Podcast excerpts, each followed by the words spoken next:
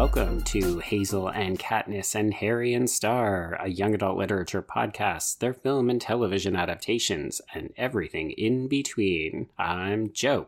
And I'm Brenna. And our show is created on the traditional lands of the Haudenosaunee, the Huron-Wendat, and the Anishinaabe on lands connected to the Toronto Purchase, Treaty 13 of 1805 and on the Tk'emlúps te Secwépemc territory within the unceded traditional lands of Secwepemcúlecw. And today's text, Moxie, is set in Rockport, Texas, the traditional home of the Karankawa, Lipan Apache, and Cow Arwil peoples. Excellent. And Joe, we have a guest today. We do. For a text like Moxie, I can't think of anyone better suited to come on and guest than my good friend, Jen Adams. Hi. I'm so glad to talk about this book with you. Honestly, as soon as we programmed it, I was like, oh, I'm just going to put these two women, like badass women, into a virtual room together, and then I'm just going to sit back and let magic happen. Oh, Very excited. yes, me too yeah, I saw this on the list and I was like, bing. There we go.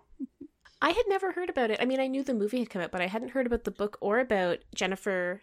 The audiobook that I listened to said Matu or Matau. Okay. Perfect. Okay.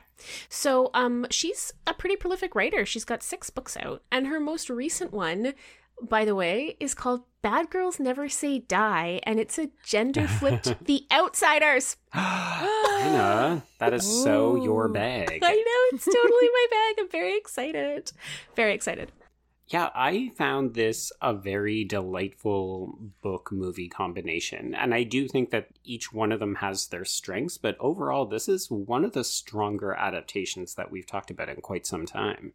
Yeah, I think it really grabs the spirit of the book. And, you know, I think there have been some really valid criticisms of both book and film floating around the, the white feminism of it all. Mm-hmm. Mm-hmm. I think the film tries and doesn't quite succeed to paper over some of that.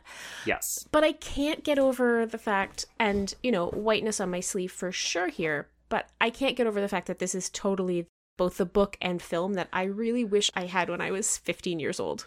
Absolutely. Yes. so, should I start with a plot summary? Absolutely. Yeah, take it away.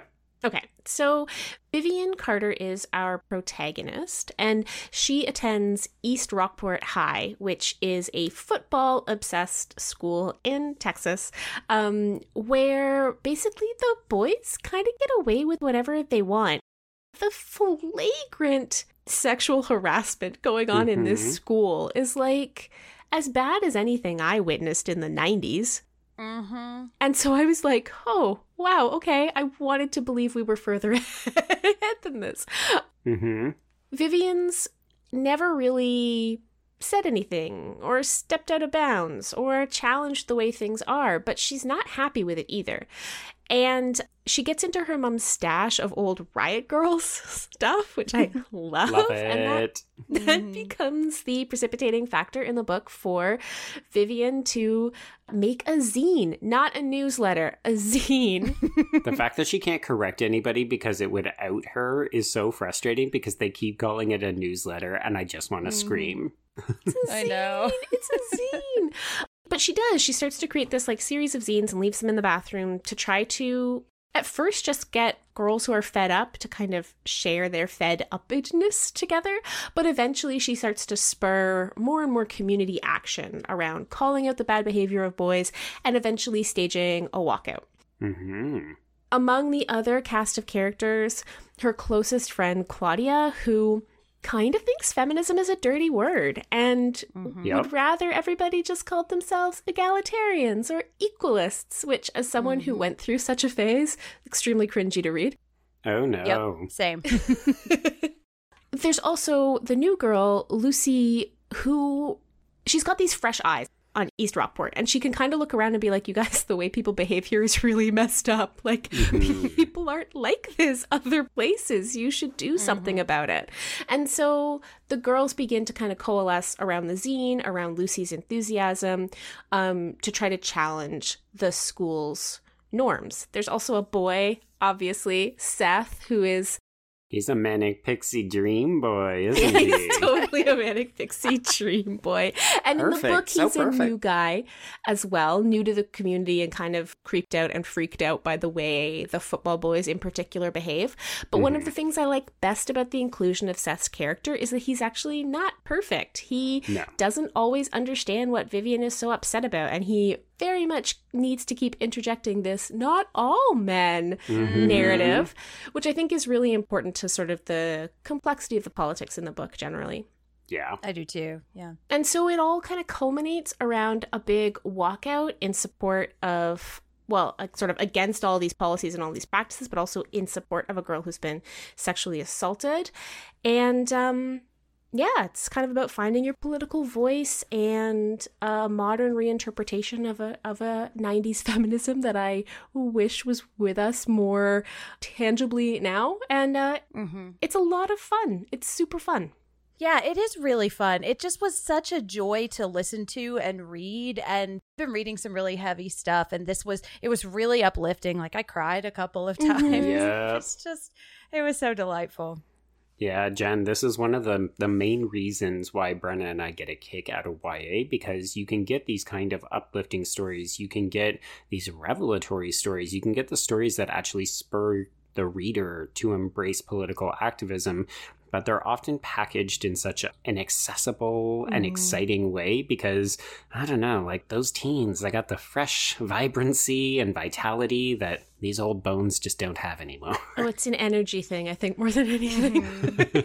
yeah, there's such a feeling of like possibility with it, you Mhm. know? Because I think what's really interesting about this and what like initially drew me into the story was the thought of like the 90s feminist mother kind of not necessarily literally birthing, although she did give birth to her, birthing like this new generation of feminism where Mhm. like you don't have the reality of a day to day job and like you have the structure of school, but like there's just the possibility of Mhm. using your voice in a way that I think is harder for adults to do, or as grown-ups tell themselves it's harder to do Mhm. as we get Mhm. older.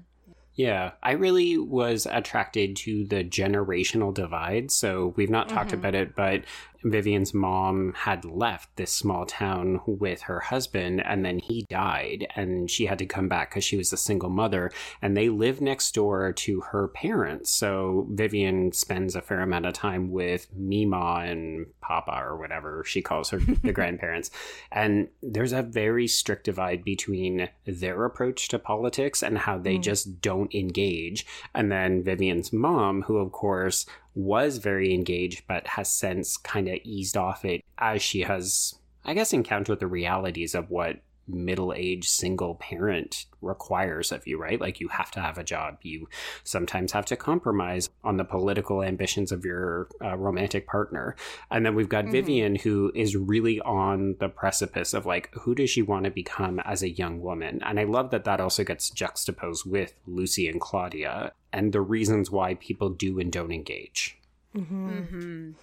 Yeah, yeah. I think one of the most powerful things about this book is it really shows why people don't speak up a lot of times and how Mhm. scary it can be to feel like you're going to be the only one and why that keeps people from you know speaking out and using their voice especially in a, a pretty conservative town i mean i think we can assume in Mhm. texas it's going to be Yeah. pretty conservative like i am kind of from a town similar like i'm in the south and you know my parents kind of have really conservative ideation and so it it's it's really easy to just kind of let it go and just not say what you think at dinner and i just i think if I had read this as a teenager, I think maybe it would have given me a little more courage to speak up. hmm Yeah, she definitely Vivian as the main character. It's it's a real blossoming that occurs over the course of the book, and I think you know that's another thing that YA often gives us are these real arcs of growth, which hmm are often absent from fiction for adults.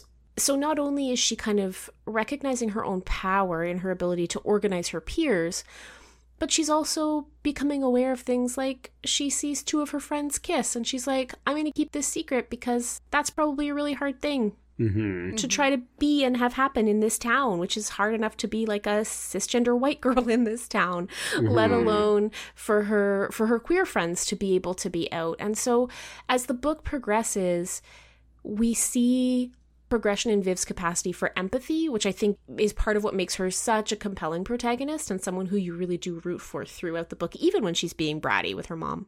Oh my god, the stuff with her mom is so frustrating. I know. it is, but also, you guys, he voted Republican. Like, I mean, Yeah. Uh, hmm. what are we compromising on here exactly?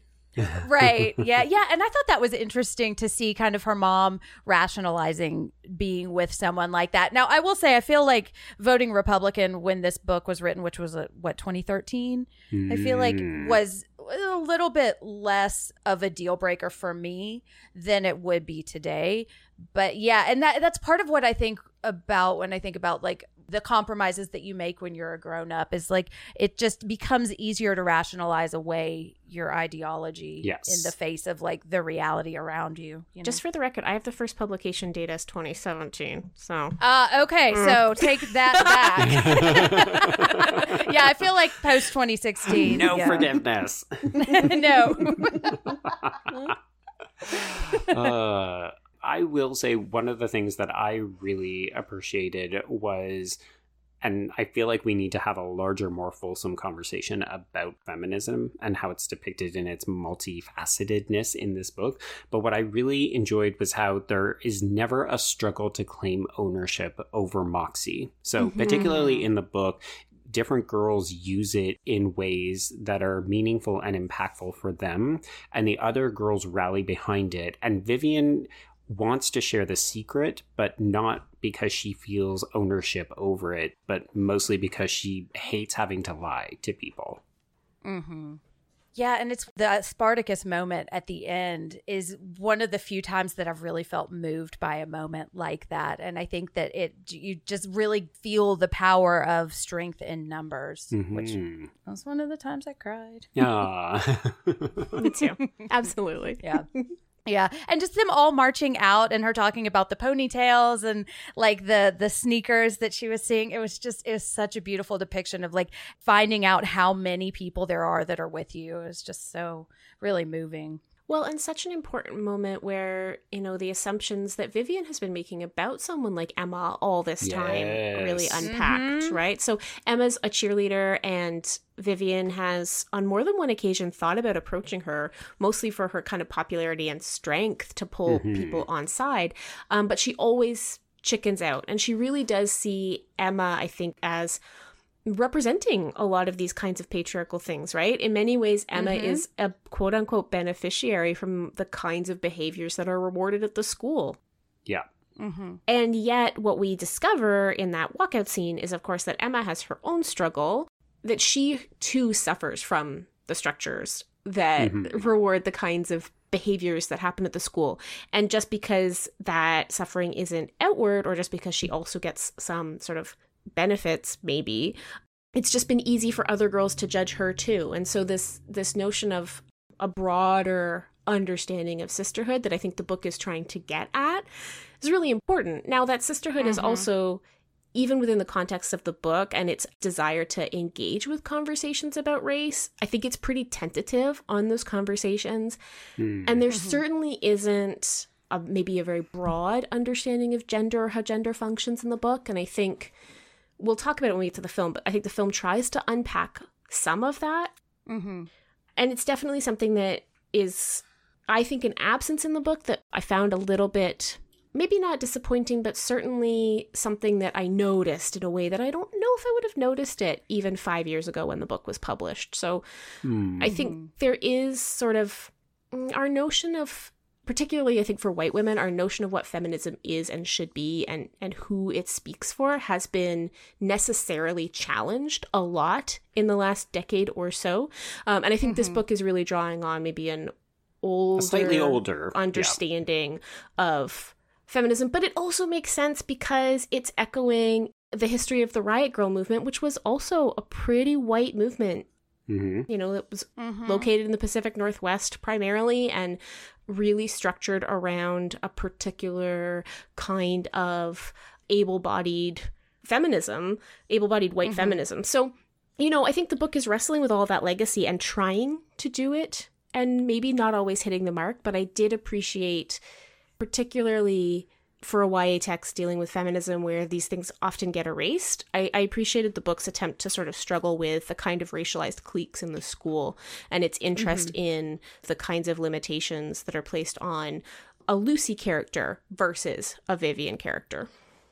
Yeah, and that's something that I did enjoy, uh, or being a little more stated mm-hmm. in the film adaptation. And I think you're right. And I enjoyed kind of reading this and seeing the struggle through this because I think the reason that I can kind of give feminists a lot of grace is one, because I think the patriarchy is successful when it's able to turn women against mm-hmm. each other. Yeah. Mm-hmm. And I think that every wave of feminism, like this is probably oversimplistic, but I think I think of every wave of feminism as kind of defined by a central issue, you know? And I think fourth wave feminism is really going to be defined by this wrestling with intersectionality mm-hmm. and trying to figure out who, like what you said, who feminism is for and how to be inclusive it what it really is is just allowing yourself to be wrong sometimes mm-hmm. and saying I can still make my point and understand that m- what I say is going to affect you differently. And I think when you feel like you have been oppressed for so long, it's really hard to take a step back mm-hmm. and say, "Oh, maybe I am wrong." And I see fourth wave feminism in this novel struggling with that.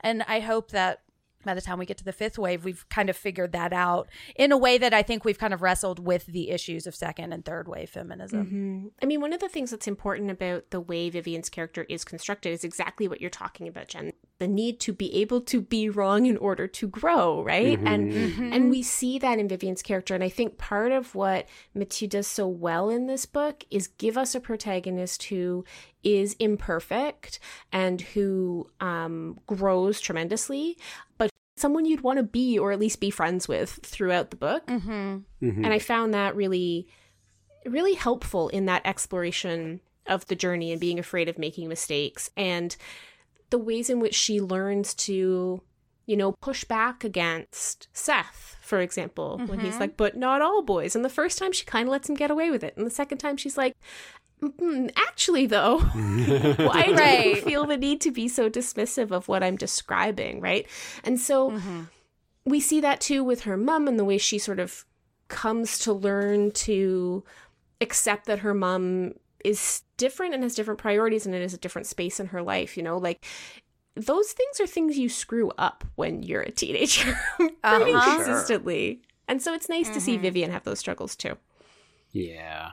I loved her relationship with Seth too, because I feel like that is a, a thing that you learn also is there's a big difference between Seth and someone like not Patrick, Mitchell, totally. Patrick Schwarzenegger and so being able to recognize that and saying seth seth he has been raised in the system too mm-hmm. and it, i appreciated the acknowledgement that it's hard for boys who really want to do the right thing to know what that right thing is and yeah. it's really easy for me to want to turn on them because it is somebody who i think would hear a criticism that would bounce right back off a person like mitchell mm.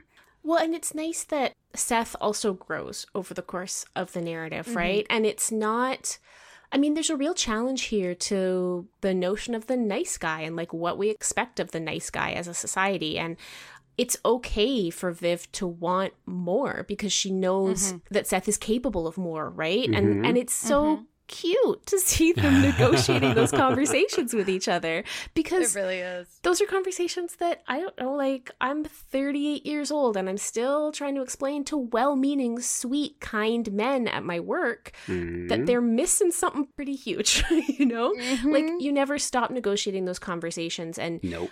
I really like that Moxie sets up girls to expect to have to have those conversations and to give them some vocabulary for it. Totally. Yeah. Mm-hmm. I can say that I related really deeply to Seth. And I think that's a testament to how well the character is written, is how mm-hmm. authentic he is as an individual, but also how his relationship with Vivian kind of evolves over the course of the book. I have been a Seth. You know, I mm-hmm. consider myself a feminist. I consider myself an ally. And I have shoved my foot so deep in my own mouth with well meaning intention mm-hmm. very frequently. And part of this is that it's really hard to consider yourself all of these things and still be open to the idea that you have totally messed it up. Mm-hmm. And mm-hmm. you're right, Brenna. I really like that there is that negotiation and the expectation that this is something that is going to happen. Like, Seth is not a perfect boy. He is a bit of a manic pixie dream boy, but only in the way that he is not Mitchell. Like, he mm-hmm. wouldn't seem as good if we didn't have a Mitchell to contrast him by. Mm-hmm. But there's a lot of Seths in the world as well. It doesn't make them the gold standard. Like you're still going to have to work on people. People have to continue to work on themselves.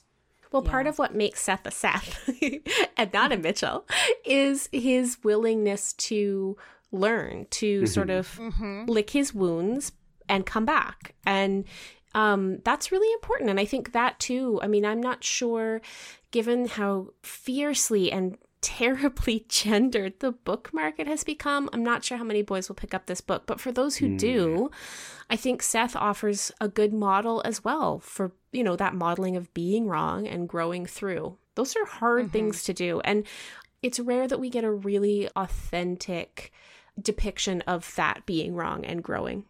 Yeah, and I think you said like he is capable of more and so what I would want I think that the relationship is one of the best parts of mm. the book, but I think if I were to ask more of Seth it would be to start saying this too. Like there were times when he was saying to Vivian, "Oh, well not all boys." Mm-hmm. Or he was saying, "Yeah, I agree with you." And then in my brain I would be like, "Okay, well can you tell your friends that yeah. I'm like that yeah, too?" You right? know? Yeah.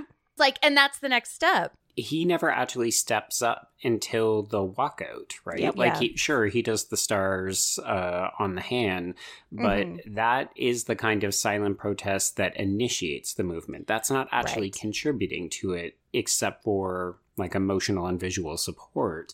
And yeah. there were so many times where he would say, Oh, but not all men. And I think, But what are you doing, Seth? Like, uh-huh. what are you contributing? But then I would also think, Well, what is Vivian doing in some of these situations? Like, some mm-hmm. of the best mm-hmm. ideas that come out of Moxie are not because of Vivian. They work because Vivian ends up taking the back seat and allowing people with better ideas to move forward. Mm-hmm which to be honest is what a lot of us white feminists need to do a mm-hmm. lot of mm-hmm. times right yes mm-hmm. yeah and like one thing that that really frustrated me because i feel like the book got so close to what i wanted is mm. there is a lot of awareness of vivian hiding behind her anonymity here mm-hmm. and yeah. being able to to just kind of exist in the world and see what's going to happen because of her words without her words being attached to her and the book gets so close to realizing that that's what white women can do white mm-hmm. straight cis women can do then the that's privilege. not available exactly it's like that is the privilege and i think the movie tries to reckon with it a little bit but it's like so close to that realization and i realize like this is me asking a lot because I do think that this story is capable of that kind of understanding and growth. But mm-hmm. it's like, yeah, you can hide, Vivian, but your friends can't. Yeah, the fact that she never quite gets to it. You know, there's a moment where Lucy ends up being punished as mm-hmm. the de mm-hmm. facto face mm-hmm. of Moxie, and Vivian kind of reconciles it, but you can tell that she doesn't really understand the class disparity between the two of them. Like mm-hmm. she acknowledges it, but she doesn't internalize it. Yeah. Yeah. The class disparity and like the fact that Lucy is more visible, right? She's more visible. She's more visible because she's a new kid who's kicking back against what's going on, but she's also more visible because she's Hispanic and she's more mm-hmm. visible because the administration is like watching her in a way they would never watch a girl like Vivian. Mm-hmm. Yeah. Yeah. So, Jen, you mentioned the movie, and maybe now is yes. a good opportunity to transition over so that we can talk about how Amy Poehler tries to adapt this. Yay! Hey, Mom, what do 16 uh, year olds care about? When I was 16, all I cared about was smashing the patriarchy and burning it all down. Oh my God. Girls constitute a revolution. Did you hear rankings are already starting? Emma Cunningham's just gonna get ranked most bangable for the second year in a row. Kiera Pascal for best ass. Caitlin Price will take best rap. It's so nice not to be on anyone's radar. Totally. You gonna miss me? Seriously? We good. Oh. Can I help you? I don't know, can you? He's bothering you. He's harassing me. If you use that word, that means I have to do a bunch of stuff. You know that your school is weird, right? Ignore Mitchell. If you keep your head down, we'll move on and bother somebody else. I'm gonna keep my head up. Hi. Why have we all accepted it? Like, no one even blinks. Me and my friends protested everything. We made a ton of mistakes, but you're glad you did it all right. Of course. What are you gonna do? Nothing? Whoever wrote Moxie is a badass. You know what's messed up? I got sent home for wearing a tank top, meanwhile Jason is constantly shirtless. People refuse to call me by my new name. I don't like being voted best ass. It says to draw hearts and stars on your hands to show support. That's hot. All the boys here use all the help that they can get. Don't keep secrets from me. I'm actually already pregnant. It's a very funny joke. Right? So the film Moxie is from 2021 and it casts Hadley Robinson as Vivian, Lauren Tsai as Claudia, Alycia Pascual-Peña as Lucy, Nico Hiraga as Seth, Patrick Schwarzenegger as Hissable Mitchell, Oh, he's so Sydney. Park as Kira, uh, Josephine Langford as Emma, Anjelika Washington as Amaya, Emily Hopper as Meg, that is our disabled character who gets all of the wisecracks. Uh, Josie Totah as CJ, that is our trans character who is never. She's so underused. Oh my god. yeah. You've got Josie Totah and you give her one line. Arr! Yeah, yeah. Uh, and of course, then our adult cast Amy Poehler as Lisa, Vivian's mom, Clark Gregg as John, her paramour from the hospital, Ike Barinholtz as Mr. Davies, the put upon English teacher, and Marcia Gay Harden as Principal Shelley in a gender flip. Yes, that gender flip was really interesting. I really liked liked, it. it. and I want to talk about it. I did too. yes, and I was not expecting it because I saw the movie first, and then I started reading that not only in the book is it is a man, but it's Patrick's dad. Sorry, not Patrick Mitchell. Mitchell. He's just so intertwined with Patrick Schwarzenegger. He's so which- Patrick I Schwarzenegger. know, which I have a lot of thoughts about him too. But it's just I love that acknowledgement that like women play the game too, and she's kind of like a Mhm. grown up version of Emma, or the Emma that starts the novel. Yes. A lot of women play the game because it benefits them if you know how to. Well, in many ways, Mhm. it's an easier story with a boo hiss dude uh, Yeah. villain, right? And it's it's much more complex. And I think a lot of particularly young women have grown up challenging or challenged by women who, for whatever reason, have felt that the way they behave is the way they have had to behave in order to Mhm. succeed within a patriarchal system, right? Yeah. And Mhm. sometimes those models are really useful, transgressive, subversive models, and sometimes they're really not, you know? Mm-hmm. Yeah. And it, it happens in ways large and small. Like, I consider my mom a pretty kick ass feminist, but we've had these really big debates recently because, as someone who works in a university and I deal with tenured men's emotional Oh, easy fits no. like all The day long. I really push back against the idea that, you know, you can't cry in the workplace. There can be no tears, particularly. Mhm. And my mom is very much like, well, you can't because, you know, that makes you emotionally vulnerable and it Yeah. takes power away from your position. And I really resent the notion that I have to live the emotional life of a dude in order Mhm. to be taken seriously at work, right? Particularly because anybody who's ever sat in a department meeting has seen at least one white guy yell, throw Mhm. something, uh, Yeah. have some kind of major angry emotional outburst Mm-hmm. While women are demonized for crying in a department meeting or, or seen as being emotionally manipulative for having tears, right? And so it's mm-hmm. interesting because, yeah, like there's a generational divide. My mom could never have gotten away with crying in the workplace. Like that would have been a mm-hmm. career ending move for her. Mm-hmm. Whereas I reject that, right? And I, because I have the capacity to push a little bit further just because of my station in life in a different period of time. And mm-hmm. so I really like the ways in which the principal character we get to see her reckon a little bit. Like not enough because she's still the villain of a teen movie so she has to be mm-hmm. like the villainous principal. But in those last scenes in the movie where she's listening to what the girls are saying outside for the first time and she finds herself in a position where she's realizing that she's actually she has not been on the side of what's right right like she Mhm. really has screwed up and we have this sort of moment of, of realization i really liked that because i think particularly as jen was saying the waves of feminism have meant that there have always been intergenerational struggles within the feminist Mhm. movement, right? And those have taken very different forms over the years. So I kind of I think it's a much more complicated and nuanced and challenging choice to not just have the principal be an out of touch dude who's protecting his creepy son. Mm-hmm. I agree with you about the gender flip. And I strongly disagree with you that that moment at the end is there, if only because I don't feel that it's earned at all and it Mm. feels far too pat. I much preferred the ending where these people end up getting run out of town on a wave of public opinion because not only did that feel and Jen, feel free to clap back at me for this. It felt a little bit more appropriately Southern, where your reputation is like paramount. Like this mm-hmm. idea that you would lose face as a public figure if something like this happened to the point where you would have to sell your house overnight and just move.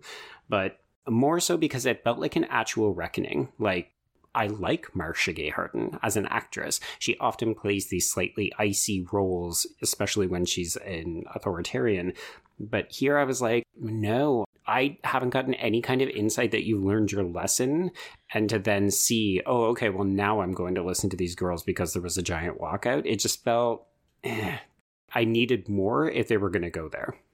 I just want to say that I don't think it was successful either necessarily. I don't think it was emotionally earned, but I did Okay, appreciate Brenna, you're them hysterical. Take a breath. Take a breath.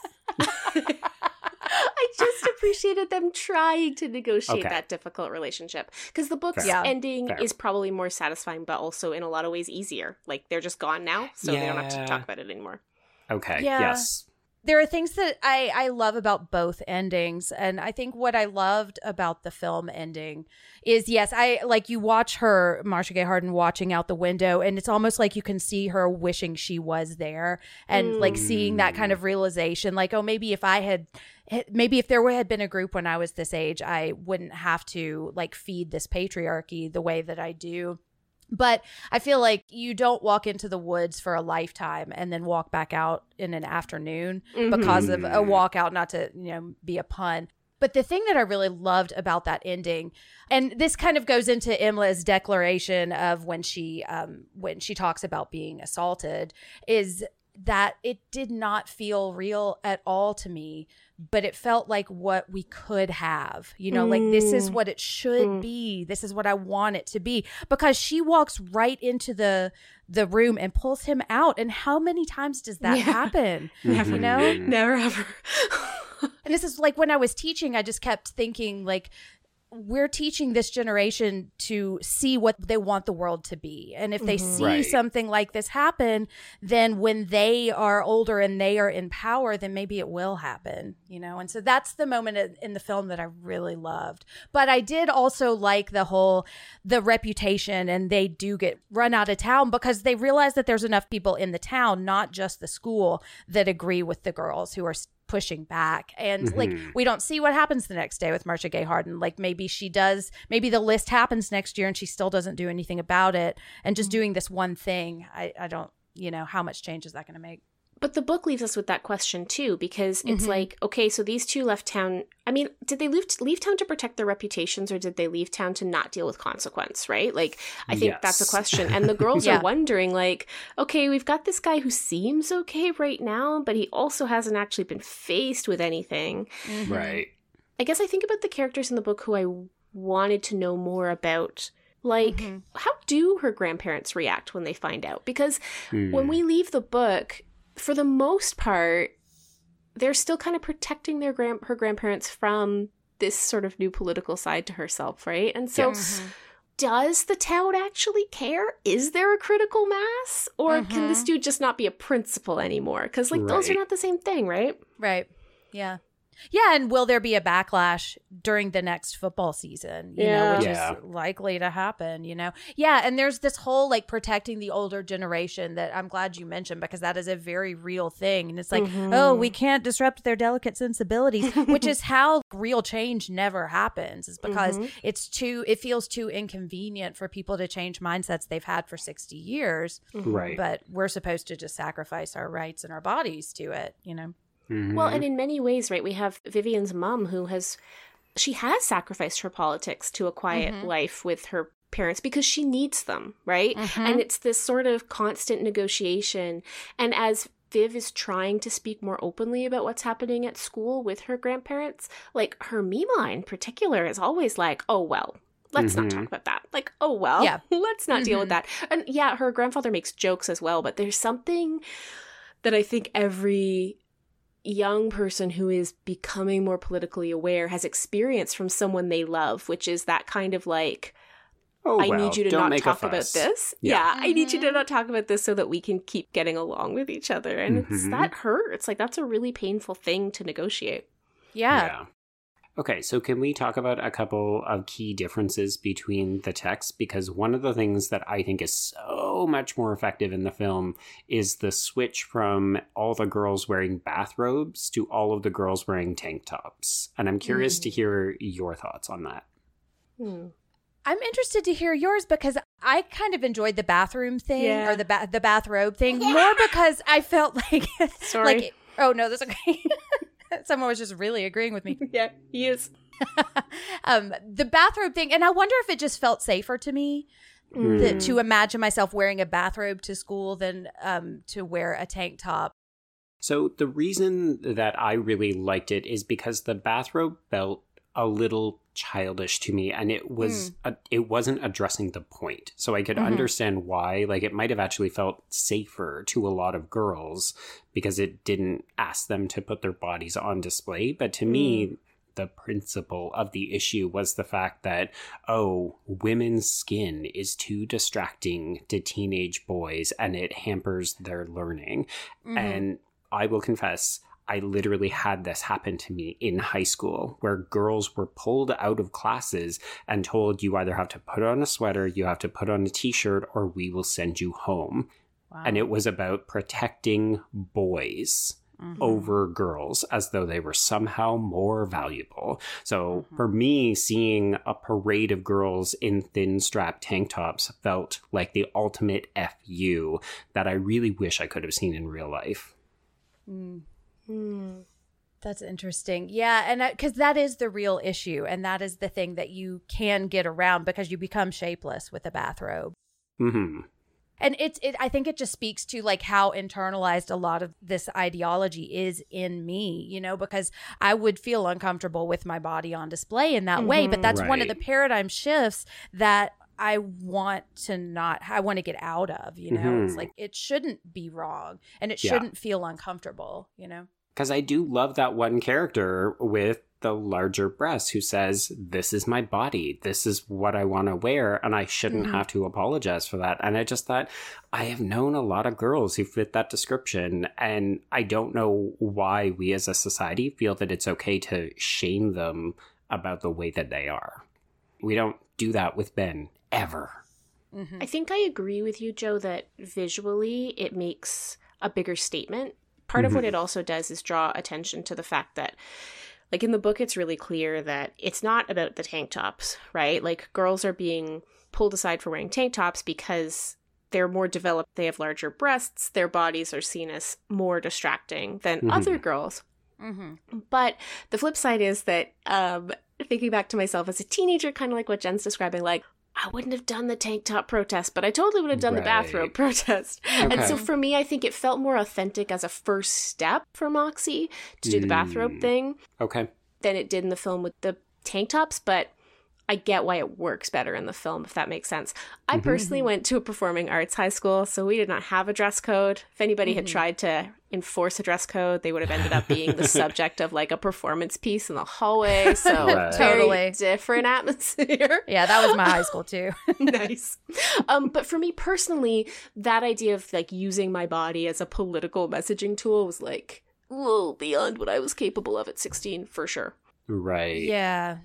Yeah, because it's one thing to have that that as an idea in your head and to see it on screen, but it's another to actually feel your body doing that, and it's Right. just a really hard shift to make. Mhm. So, what did we think of the sticker campaign? Because it's almost exactly the same, except that in the book, Viv deliberately gets super adhesive backing so that Yes. it can't be peeled off. And that was actually one of the things that I was a little bothered about in the film because there's a moment where we see the Patrick Schwarzenegger character, Mitchell, he just peels it off of his backpack and proudly puts it onto his shirt. And there's no aggravation. And I think it just diminishes the impact because really this is the moment in the book where Lucy gets into big trouble because it's not just vandalizing school property, but it's Mhm. like that would be very expensive to remove. Well, that's the thing. It's kind of strange, right? Because the tank top change like ups the stakes in what's happening at school versus the book, and the the stickers drop the stakes because Right. I don't think anybody would get in trouble for vandalism from stickers that can actually really be easily peeled off, right? It's the fact that like the care staff is going to have to go through and like scrape the lockers down that is Yeah. is the bigger issue.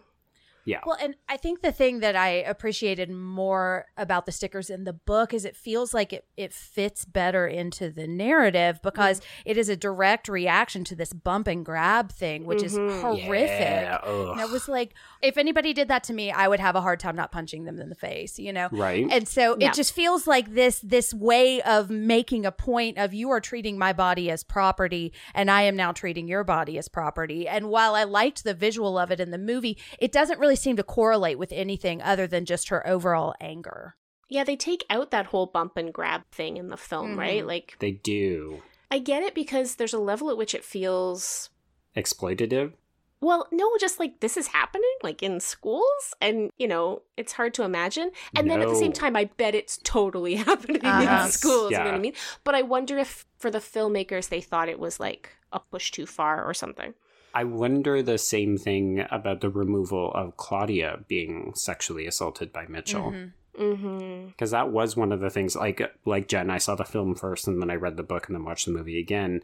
And I don't think I wanted to see that, but part of Mhm. it did feel a bit like a de escalation of the stakes because it Mhm. meant that no one was personally sexually harassed it that Viv knew well. Mhm. Like it, it was almost easier to do the white feminism, like, oh, well, that doesn't directly impact me, so I'm outraged, but also I don't have to do anything. Well, yeah, I mean, it also makes it so that in the film, it's a date rape, which isn't, I'm not saying like that's a lesser rape or anything, but like Mitchell's not like a serial predator in the film. He's Mhm. like a really gross dude who takes serious liberties on campus and also date raped his girlfriend, which is a Mhm. slightly different dynamic than the Mitchell Wilson of the book, who is literally prowling the halls, Looking for assaulting victims. women. Yeah. Mm-hmm. Like, And in- in the book, I believe like Emma does actually say she was raped. I'm sorry, in the Mhm. movie she says she was raped, but in the book she says he almost raped me. He or almost- tried Yes. to rape me, which I think is an interesting. Like I appreciated that they escalated that mhm. in the movie, and maybe that was a way to kind of compromise without having to show Mm. anything. Yeah. Because I mean that would be an upsetting scene It to would be very show. upsetting. And I wonder if the bump and grab just seemed like a hard thing to visually depict. You know. I think without losing the kind of more fun vibe that the film is going for. Like, there's Mhm. something very raw, raw feminism about the film where Mhm. you're like, yeah, now I want to listen to Bikini Kill and I want to start a zine and also protest men. Mm-hmm. Yeah. It goes down easy as a mm-hmm. film because we've got these great musical numbers and like uh, we can benefit from editing and that kind of stuff, right? Yeah. And Joe and I have watched a fair number of YA films that have a sexual assault component that are not this sort of like a joyful tone. Mm-hmm. and mm-hmm. some of them have been extremely disturbing. And some of the scenes where we've seen women in moments of peril in particular have been like deeply upsetting. Yes. Like, I'm just not sure if in 2021 there is a way to show a guy. And it's funny because we used to see it in teen comedies all the time, right? Like a Mhm. dude grabbing a butt or whatever was like Mhm. very common. Like, I'm literally picturing four different scenes in Dawson's Creek where, this, where that happened. I was going to say, Brenna, just wait until next week because I guarantee you we will get a casual sexual assault and she's all that. But I don't think we can get that. In, I don't think that happens in 2021. And I think in some ways, while I understand that the film wants a certain tone and so avoids that, it's also sort of. I feel like I want to see a film in 2021 wrestle with that because I think that is still the reality on mm-hmm. certainly a lot of college campuses and certainly a lot of high schools. Mm-hmm. Yeah. It's a hard line to find, I think. And I think the rape revenge genre has been kind of reevaluating the way that is depicted in a lot of ways because, mm-hmm. you know, you mm-hmm. it can be really triggering and it can be really exploitative. Mm-hmm so hopefully maybe in the next couple of years that will filter down and the way i see the horror genre kind of redesigning the way a lot of rape revenge movies are shown and a lot of that just has to do with like letting a female voice tell the story yes I can make an interesting, if maybe not altogether successful recommendation. It is a little bit more of a thriller, but it has a very strong feminist take back the night vibe. It's a one and done show called Sweet Vicious. And mm. it was about two women, they're college age, but they basically become their own kind of vigilante justice mob who go after men who attack women or who are like preying on women on their college campus. Well, that sounds like my jam. oh, yeah, Jen, you will love it. Brenna, it might be a little too much for you. Most things Sweet. are. so we've got a couple minutes left, and I'm interested to talk about just this cast of characters. Like, I'm interested that we have deliberately done an inclusion flip on a number of these characters. I'm also interested in how successful you both feel that was. I want to talk in particular on this question around both the way disability and gender diversity are dealt with in the film. Mm-hmm. Yes. Because it feels to me. Tokenism! Yeah. It feels uh-huh. to me both the character of CJ and the character of Meg. And I think maybe particularly the character of CJ because of the one line that she has. In both cases, it feels like the film knows that it wants to be inclusive, yes. but doesn't want to have to do anything with None the, plot or structure mm-hmm. to actually no. be inclusive. So Josie Totah, in particular, who the target audience of this film will have seen transition mm-hmm. on screen in their lifetime. Like she's a pretty important voice for young trans folk and particularly for like the idea of transness in Hollywood and controlling mm-hmm. your own identity. Like we talked when we talked about Saved by the Bell, we talked about how Josie Totah got herself a producer's credit and got in the writer's room so she could make sure her character was being depicted like honestly. Yeah. And then you end up with the way they use CJ in this film, which is she has exactly one line and she says, People don't even want to use my new name. And yeah. someone else says, Even the teachers? And she says, Yep. And from that, you're supposed to be like, oh, this is the trans character. This is the mm-hmm. trans storyline. Like, yeah. to me, it's kind of egregious. So, Jen, I'm interested. Did you even catch that or did you flag it? Because Brenna and I, we were on notice because we had watched like a full season of Saved by the Bell and it's a huge element of that show. But mm-hmm. I feel like you could actually watch Moxie, completely miss that line and just think, oh, yeah, that's just another girl. Didn't, didn't catch it. I I did not. Now I was writing, I was reviewing it, so I did kind of do. I I caught it on like some of the background research I was doing. But yeah, if I had no, because I hadn't seen Saved by the Bell, and so I would have no. I mean, there's an inkling there. I feel like it's a hint, mm-hmm. but it's like the hint is almost worse than mm-hmm. not right? having the inclusion there. and that's how I felt about the character who's in the wheelchair, and I can't remember her name, which I think speaks to the speaks to everything. Yeah, it's yeah. like if you don't have them like actually engaging in the plot of the story, then it is totally tokenism. Yeah, particularly when the character of Meg, the girl in the wheelchair, is literally introduced chastising Emma and the mm-hmm. other cheerleaders for blocking the handicap accessible ramp. And you're like, okay, so she's a bit of a firecracker. She's going to have mm-hmm. a personality. And then they literally just use her to drop kind of disability jokes throughout the film. Yep. Mm-hmm. Oh, you're putting me in the back again. How how novel. And I just thought, no, movie.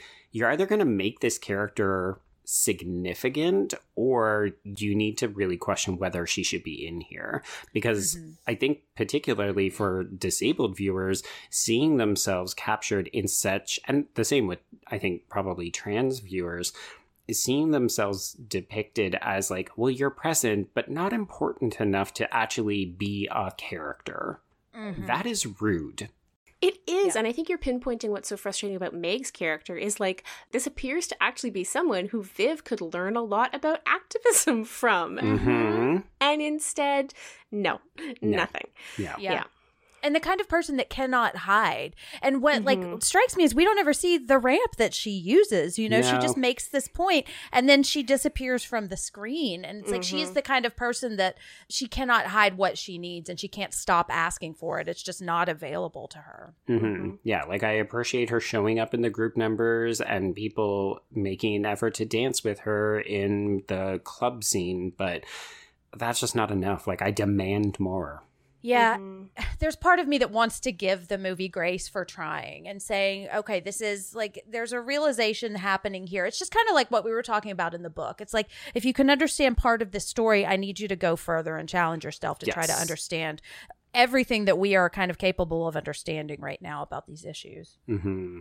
I am wondering if some stuff got left on the cutting room floor, particularly on Josie Totah's character. I read a bunch of interviews with her from before the film came out, which were very much like this, you know, trans inclusive girl oh, movie, no. which suggests to me, and just given how vocal and activist we know she has mm-hmm. been in other contexts, I'm wondering if there's a whole storyline yeah. missing.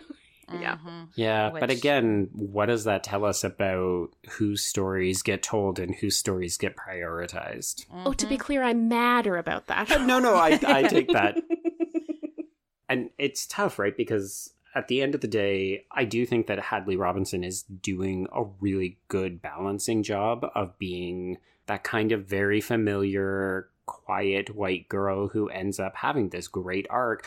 But part of me just thinks what would this film look like if Lucy had been the main character, mm-hmm. or Meg, or mm-hmm. CJ? That to me would have been the 2021 version of this film that I wanted mm-hmm. to yeah. see. And there's part of me that thinks I think a lot of white girls need to see this movie and see themselves in Vivian and see themselves challenged. Yeah.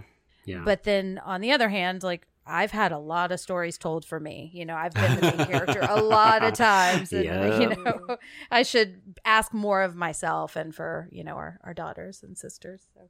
I think it's just a testament that we continue to need these kinds of stories, but we also need more of these stories and more diversity and inclusion in these stories so that mm-hmm. it doesn't become a, oh, there's the one. And yeah. if mm-hmm. they get it wrong, then that's all that we have.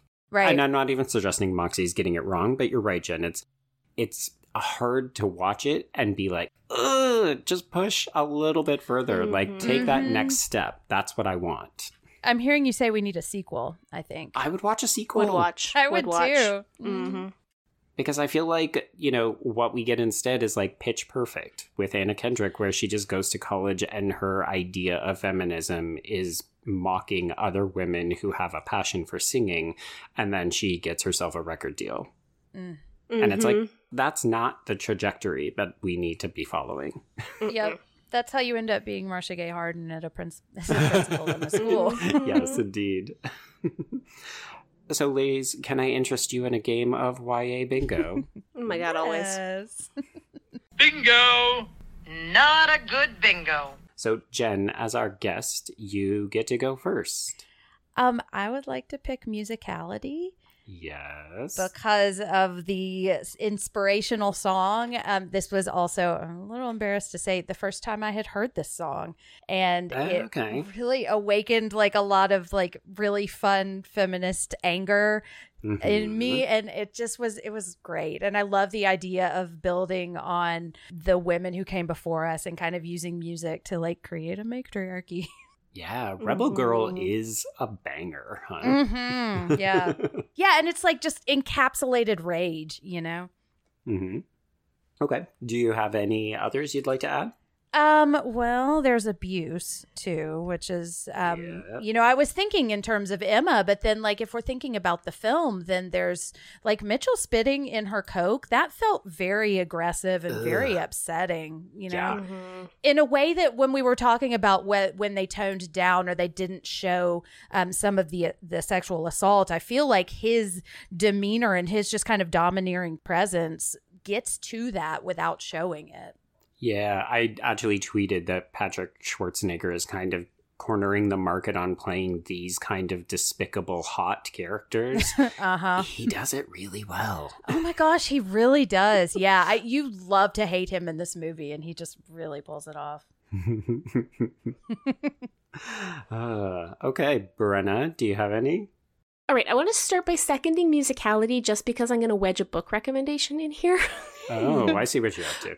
Mm-hmm. Yeah, no, I'm doing it. Um, which is Carrie Brownstein's "Hunger Makes Me a Modern Girl," which is her memoir of the Sleater-Kinney years, which is Hmm. the band that she started, which was very much part of the Riot Grrrl movement of the mid '90s. Okay. And the memoir itself is fantastic. So anyway, that's just a recommendation. If you finished Moxie and you were like, I want to know more about Riot Grrrls, you should definitely read "Hunger Makes Me a Modern Girl." Cool. Sounds awesome. It's really, it's really good. um, I'm gonna go with ableism based on everything we Mhm. talked about. Yeah. Mm-hmm. Uh, Manic Pixie Dream Person for Seth, who we haven't talked about as much as I expected us to, but Mm-hmm. um, is one. Um, yes, and a quick shout out to Nico Hiraga because he is delightful, Oh just God, so he's so adorable in this movie. oh, so cute. Um, Netflix connection, Mhm. obviously. I think we can go with a little bit of stunt casting, a little stunt casting for the moms in see- seeing Amy Poehler in that role. I think Mhm. for sure. Mhm. And you guys are explaining to me that this Patrick Schwarzenegger person is famous in some way, so maybe him too. I don't know. He's only Arnold Schwarzenegger's son. oh, literally? Yes. Yeah. hmm And Maria Shriver. Oh, okay. Um, He's a little dreamy too. I'm gonna give it coincidental classes uh, credit for Mr. Davies' fairly useless English class. Mhm. Yeah. I, I Mhm. will say I'm not always the biggest fan of Ike Barinholtz, but this is kind of the way that I like to see him used. He Yeah. feels like a version of Seth grown up and gone to seed, where he just doesn't even know how to engage in the dialogue anymore. Mhm. I really was wondering how they were gonna go with him because he's so likable and so kind of proto feminist in the Mindy Project. hmm So it was interesting to see because Mr. Davis in the book is awful. He's deplorable. Right? Yeah. Mhm. deplorable and so to see him get this spin like at the i i will admit that my desire to have a whole class of people do oh captain my captain um really like Mm. that grew two sizes when he like flashes his hearts and stars at the end of the movie i was like Mhm. mm, yep is that that can't be everything no, I got a couple oh good more. friendships good Yeah. friendships huge Mhm. good friendships very very very important hmm um and inclusion flip obviously Yes. even if we don't think it was 100% successful Yep. Yeah. Um, I'm going to throw in queer secondary character because we do have Mm. Josie Tota, but then we also have the Oh, in the actual queer relationship between Lucy and the other girl whose name I Mariessa? Yes, Mm, sure. mhm. I'm also going to give a perfect date square to the funeral home date because Mhm. it's a little macabre, but I also kind of love it. And again, this endeared me to Seth because I was very much raised by mothers and uh, sisters. So everything that he's talking about and how that helps to shape you, like, I don't want to say that you have to have a female presence in your life, but having strong women who will not let you get away with BS uh, can be very instrumental in appreciating and valuing women. Just going to Mhm. put it out there. So if we have the perfect date, could we also assume dead body because they were at Oh, a of funeral course. home? well, there's no actual bodies, though. That's true. Maybe they're in the coffin they didn't open. this is quite possible. Yeah. Uh, the only other one that I have is borrowed time, and that's mostly just because it again is one of those. Oh, it's inevitable that whoever started Moxie will eventually be revealed, Mm. it's also the confined time of a school year too hmm which is a lot more apparent in the book than the film. I feel Mm. Mhm. Yeah, the definitely. film is like, how long has passed? I have no idea. No, I agree. Mhm. Uh, okay, so sadly, not a bingo, and yet a fairly good showing for Moxie. Mm, boo, no bingo. Well, Jen, before we do our usual end of show ramble, can you let us know where people can find you? Yes, you can find me lots of places. You can find me co hosting the Losers Club podcast, which is a Stephen King podcast, and co hosting the Psychoanalysis podcast, which is a podcast about horror movies and mental health, and on the White Ladies in Crisis podcast with one Joe Lipsett, Yes. where we are about to embark on some more um, White Ladies in Crisis. And if you Mhm. enjoyed um, my ramblings in this episode, I also have been writing the Strong Female Antagonist blog, which is a lot of my feminist thoughts about characters, and um, hope to be building that out soon. So, yeah. Yes. Nice. So, Brenna, we've got a very exciting episode coming up in just a couple of weeks. It's our 150th episode. Oh my goodness, Joe. I can't believe it. Like, it was such a fun, silly idea, and I'm so glad we've made this many episodes. And I like I hanging out with you every week. Agreed. And folks, we would love to hear a little bit from you. So we've been doing this for three years. We obviously have our favorite episodes. We've talked a little bit about them in the past, but if you have memories or any kind of anecdotes about the reasons why you like the show or Mhm. why you listen or what you've gotten from it or anything like that, please do send us an email or send us a tweet because Mhm. we would love to include your thoughts on our 150th.